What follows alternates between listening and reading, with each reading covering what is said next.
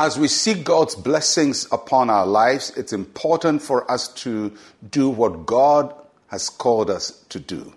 Because God tells us to do something, and based on that, He gives us the results, the blessing that will follow our obedience. And today we're talking about honoring your parents. Ephesians chapter 6, verses 2 and 3. Honor your father and mother, which is the first commandment with promise, that it may be well with you and you may live long on the earth. Honor your parents, your father and mother. God gives us parents who birth us biologically, but also birth character in us and godly character, although not all parents birth the right character in their children.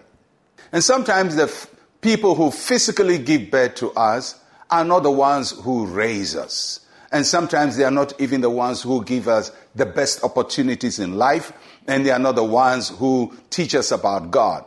Uh, ideally, that is how it should be, but Sometimes it's not. So when we talk about honoring a father and a mother, it goes beyond your biological parents to talk about people who have birthed good character in you, people who have invested into your life, people who have blessed you.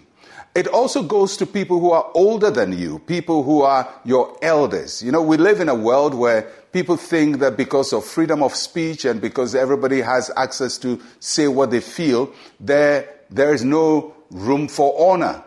And, and what people forget is that everybody grows, you know, so whom you dishonor today, uh, you will also grow one day and people may do the same thing to you. So it's important, even when we disagree with people, to honor them, not to shame them, not to disgrace them, not to downplay them, not to belittle them. You can be strong, you can be firm, you can state your opinion without dishonoring anybody, especially an elder.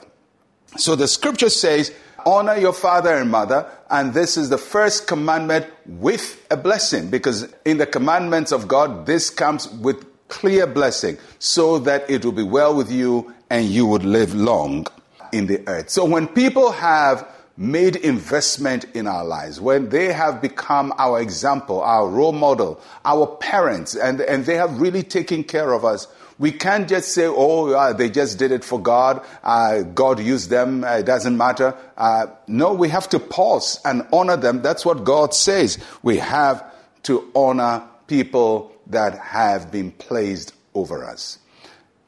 Your biological parents, other parents, or people who have invested into your life, and people who may not have invested into your life, but are just way older than you, your parents' age. Honor them. And if you want to live long this year, and if you want God to bless you this year, you have to learn to honor people and, and do it well. Pay attention, uh, be, be, be intentional about it, and honor them. Don't forget those people whom God has used to bless you. So God says if you do that, it will be well with you.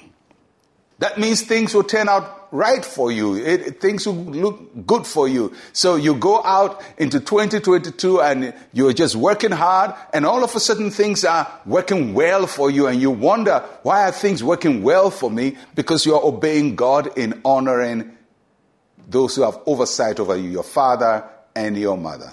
So he says, it will be well with you. And then he says, you would live long. You'll be protected. You'll be safe. God will keep you with long life. So this is God's promise to those who honor those who have invested into their life. So this year, one of the commitments I want you to make is the commitment to honor. Could be your biological parents, your spiritual parents, your uh, people who have oversight over you. Sometimes it's even your boss. It, it could be somebody who, or somebody who's invested in your life. Honor them. Don't forget them. Don't throw away uh, those who have invested into your life and don't dishonor them. You can disagree without being dishonorable. Honor your father and mother, that it will be well with you. The opposite of that is if you don't honor your father and mother, it will not be well with you. May it be well with you this year in Jesus' name. Let us pray. Say with me, Heavenly Father, you are the source of my life. Bless and prosper those who have invested into my life. In Jesus' name, amen and amen. Well, I'll catch you again tomorrow. I'm Pastor Mensa Otabil. Shalom. Peace and life to you.